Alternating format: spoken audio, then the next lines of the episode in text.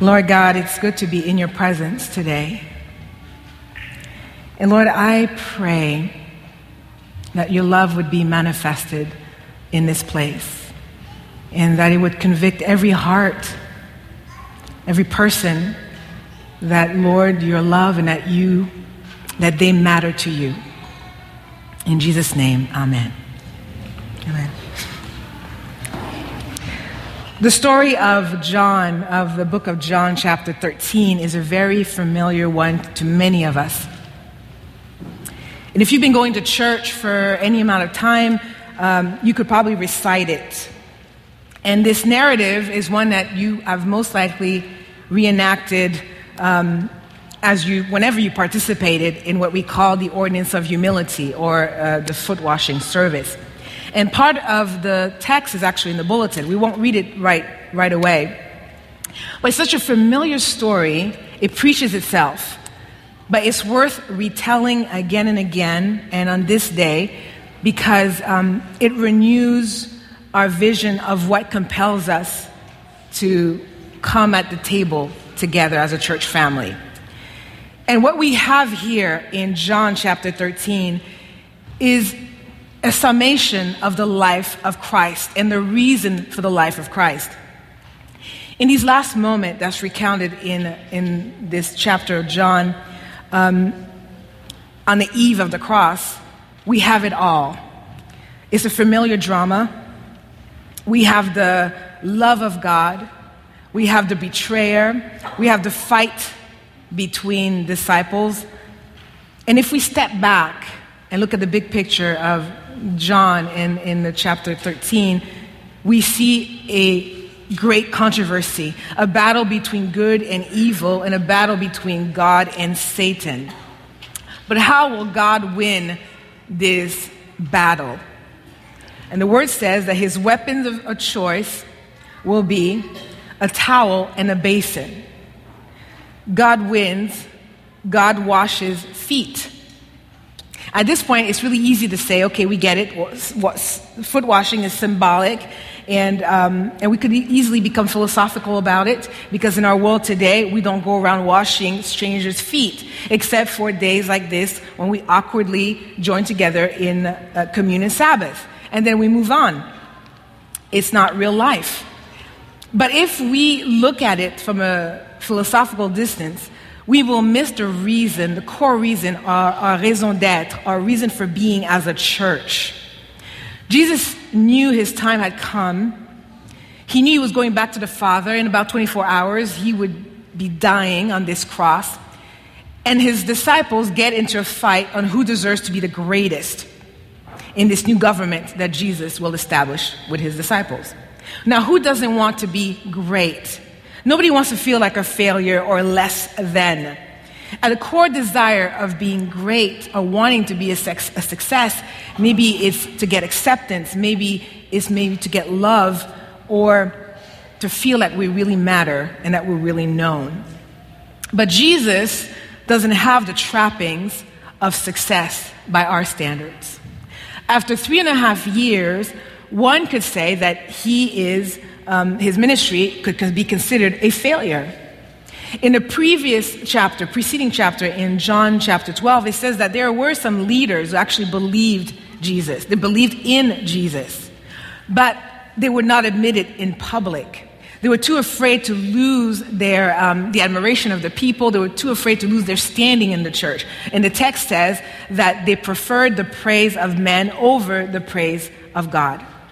God's version of greatness looks, looks a lot like failure to us. This is why Isaiah 53 says, in great shock, it may be in awe, but in great shock, who would have believed it? Who would have believed our message? He had no beauty or majesty to attract us to him, nothing in his appearance that we should desire him. Now, those who did follow Jesus, those who did believe, um, left Jesus, and we know that at least there were 12 that stayed with him. And none of them had a clue, and one of them would betray him. And yet, there's no bitterness in Jesus when um, John 13, chapter 1, it begins in John 13, 1 to 2. It says this It was just before the Passover feast Jesus knew that the time had come for him to leave this world and go to the Father. Having loved his own who were in the world, he now showed them the full extent of his love. So it was around Passover, and this dinner, the special dinner that Jesus was um, organizing, was hosting, was not going to be a special dinner to mark a, the success of the group. It was not going to be some prizes uh, being passed out or some pats on the back. This is a very solemn moment, this Passover dinner. And we're not going to read it here, but Luke 22 gives us um, sort of a context as to why Jesus ended up washing his disciples' feet.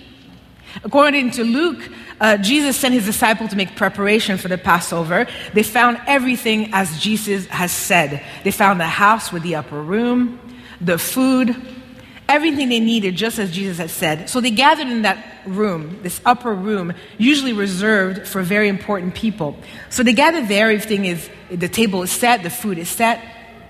Everything is perfect, except there's one thing missing, or rather, there's one person missing. Where is the servant to wash the feet? And of course, none of them were going to volunteer. And they looked at each other. And at one point, Jesus says, One of you is going to betray me. So the disciples, they look at each other and says, Who could do such a thing? And that's when the fight broke out about who would be the greatest. At that moment, Jesus strips to his underwear and starts to wash feet. No one wanted to wash each other's feet because it was nasty. I mean, when you walked in sandals in the way that you did back then, that means picking up dirt and, and um, mud and poop. And um, maybe there might be cuts or worms or bugs encrusted in the crevices that needed to be scrubbed out and oiled. It was the job of the host to wash the feet. In fact, the host would do it by proxy with a slave. Now, this was such a low job that a slave that was Jewish would not be assigned to do that kind of job. If the host had a slave that was a foreigner, they would assign that job to that foreign slave.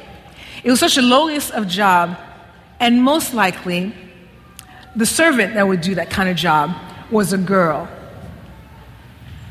So Jesus strips bare in that role of a lowliest of slaves. And it was very extreme and too much for Peter, at least. When Jesus comes to Peter, Peter says, Rabbi. Now, we don't know the kind of tone that Peter used when Peter said, Rabbi. But we know that Peter is scolding him when he says, Rabbi. He is reminding Jesus of who Jesus is. Because in those days, the disciples washed the rabbi's feet and not the other way around. Peter seemed um, ashamed of Jesus. They had been so caught up on arguing on who was the best and the greatest that none of them had volunteered to wash the feet of Jesus. It would have meant probably that they would have been in a position to wash the other people's feet as well. Jesus Peter said, Rabbi, are you going to wash my feet too? It wasn't a real question, but a rebuke for Jesus to act right. God's way is not our way.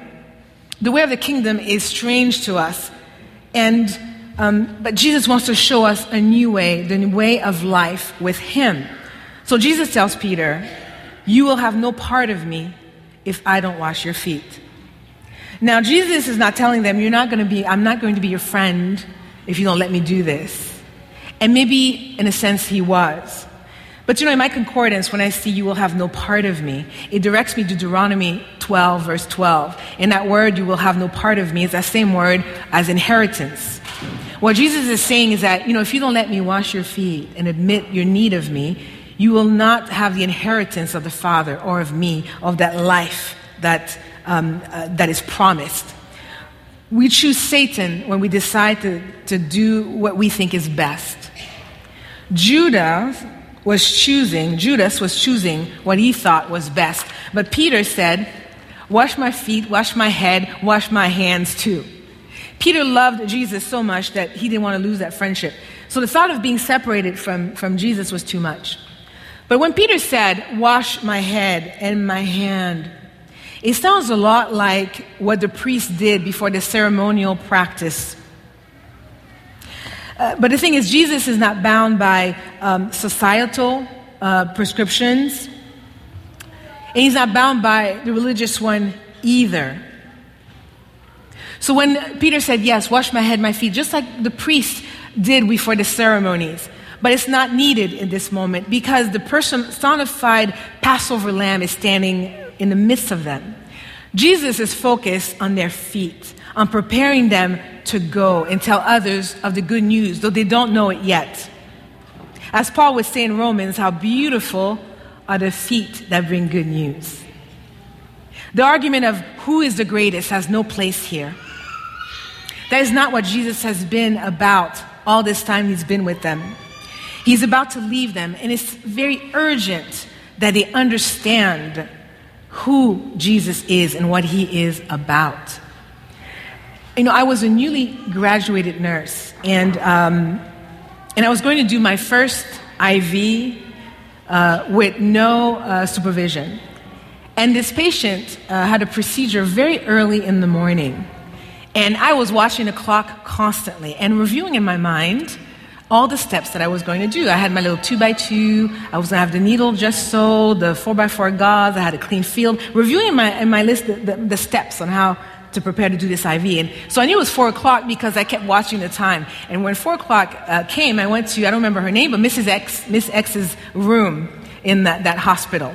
So I walked in, in that hospital, and um, so I laid out as I was as I had reviewed it in my list, my little uh, clean field, the needle, yes, check, the tools, etc. Then I turned to the patients, and uh, and I could see there was a, a, soft light from the outside, and there was also a light from above her bed, uh, right uh, where her hand was, and I could see her hand and um, that beautiful bulging vein, ready for a stick. So I took this patient's hand, and for good measure, you know, I did this to kind of wake it up a little bit more. Apparently, nurses don't do that anymore, but back then, right? To kind of wake it up. And out of the blue, I mean, before I could do anything else, suddenly um, the patient's other hand um, lifted up and descended violently on mine, and I jumped back. I was mortified. Because, you know, I had forgotten, when reviewing all the important steps, I had forgotten one important step. I had not said her name. And more than that, I had not introduced myself. I had not told her why I was there.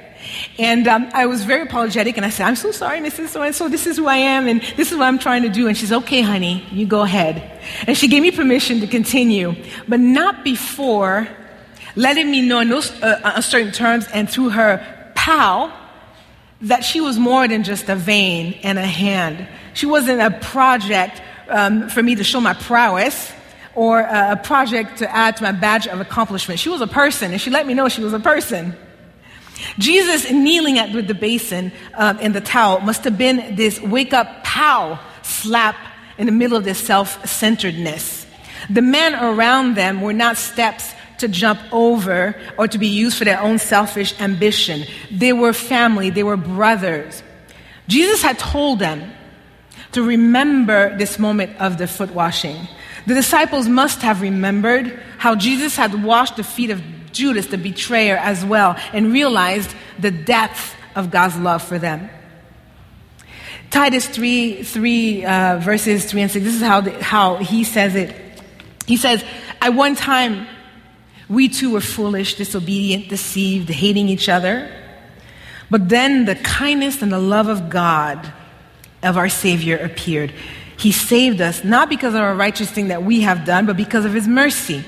He saved us through the washing of rebirth and renewal by the Holy Spirit, whom He poured out generously to Christ our Savior. And listen to this on verse 7. It says, So that having been justified by His grace, that we might become heirs having the hope of eternal life. Now, Jesus said in John 13 uh, 10, He says that our feet will get dirty over and over again, and we'll have to come to Jesus over and over again as we go forward in His name. So God wins with a basin and a towel. Through His humiliation at that moment, or preview of the ultimate humiliation, He shows us the full extent of God's love for us. And I know you're familiar with this passage I'm about to read, but I, I want to read it anyway too for you. It's Philippians 2 6 to 8. It says that Jesus, who being in very nature God, did not consider equality with God something to be used for his own advantage. Rather, he made himself nothing by taking the very nature of a servant, being made in human likeness. And being found in the appearance as a man, he humbled himself, becoming obedient to death, even death on the cross. You know, generally, I don't stop at gas station, stations when it's really late at night or if I'm by myself. But uh, about three years ago, I, um, I was on my way home after uh, an event, and it was definitely after midnight. And for some reason, I couldn't wait until the morning to, um, to stop and, and fill up the, my, my car tank. So I pulled off the highway and went into one of the gas stations, and there was, to my surprise, after midnight, a long line of people, about like 10, 10 people uh, already in line waiting at the cashiers. And, you know, I went in line, and, and about three people down from me, there was a, a young man that really stood out. And uh, he had these spiky hair, piercing in um, unusual places, and a dark eyeliner against his very, very pale skin. And he had knobs in his ear that pulled his eye lobe all the way to his shoulder. So I stood in line and um, I pulled out my cell phone just to occupy my, myself until I, it was time to my turn up, up in the line. And I remember thinking and looking up and saying, is it worth being in this line at this time of night or morning? And I went back to my phone, and in the background, I started hearing this obnoxious man saying obnoxious things. And, uh, and more and more, he was becoming um, uh, uh, angry. And I had a distinct impression that the angry rant was directed towards me. So I looked up and my eyes met immediately with these really angry, weird eyes. And this man is telling me, I've been trying to talk to you, and I, want to talk to you. Why don't you talk to me? And I didn't know this man, I've never seen him in my life. So I think I told him, you know, leave me alone. But ignoring him didn't seem to work, and the people around me were looking the other way, except for that young man with the spiky hair. By now, he was near the front of the line. So he turned around, he looked at me, and he looked at that rude, crazy man, uh, and he gave that man a very stern look. And suddenly, this young stranger came up beside me, and without even touching me, opened his arm and, and led me to the front of the line. My and his eyes never left that angry man. I did not expect my rescuer would come in the form of a tattooed guy with um, oversized earlobe, but there he was. God's grace is that Jesus came in the back of the line to bring us up with him. Who has believed our message? To whom has the arm of the Lord been revealed? He had no beauty or majesty to attract us to him. God's grace is that Jesus became a nobody so that we could be known and have a place at the table. That is why the table is here. When we invite someone to join us at the table, we're no longer beneath. They're no longer beneath us. At the table, we are face to face, heart to heart, brothers and sisters. And Jesus said, on John uh, 13, verse 15, he says, I've set you an example so you would do the same for another person. How can we follow the example of Jesus? How is it even possible to live as a foot washer while our own hunger and our own compulsion and our own uh, desire to matter and to be the greatest? When I read John 13, or when I read John 13, I was so aware of my own missing the mark. And that's why we're here to get a new start or to start over through the Last Supper. That's, that is why we're here today to start over with Jesus and to start over with each other. Today is our turn, your turn. Jesus is kneeling at your feet. And he holds the worst part of us, the dirtiest part of us. And uh, the chipped nails or the hole in the hose and the deformed big toes, nothing impresses Jesus and nothing grosses him out. He takes us as we are. He sees us, he knows us, and he loves us completely. And the thing is, he asks us to do the same for another, but we can't. Not until we can perceive that the God who made the whole world and the universe is also the God who kneels at our feet. So he looks up at us, he looks up at you and says, You are known to me, you are famous to me. And at that moment, nothing else matters. Uh, what people thought of you or, or what that person you thought you could live without thought of you, we were set free to see others, to know them, and to love them as Jesus does. Philippians 2 says that at his very name, at the very name of Jesus, that every knee shall bow.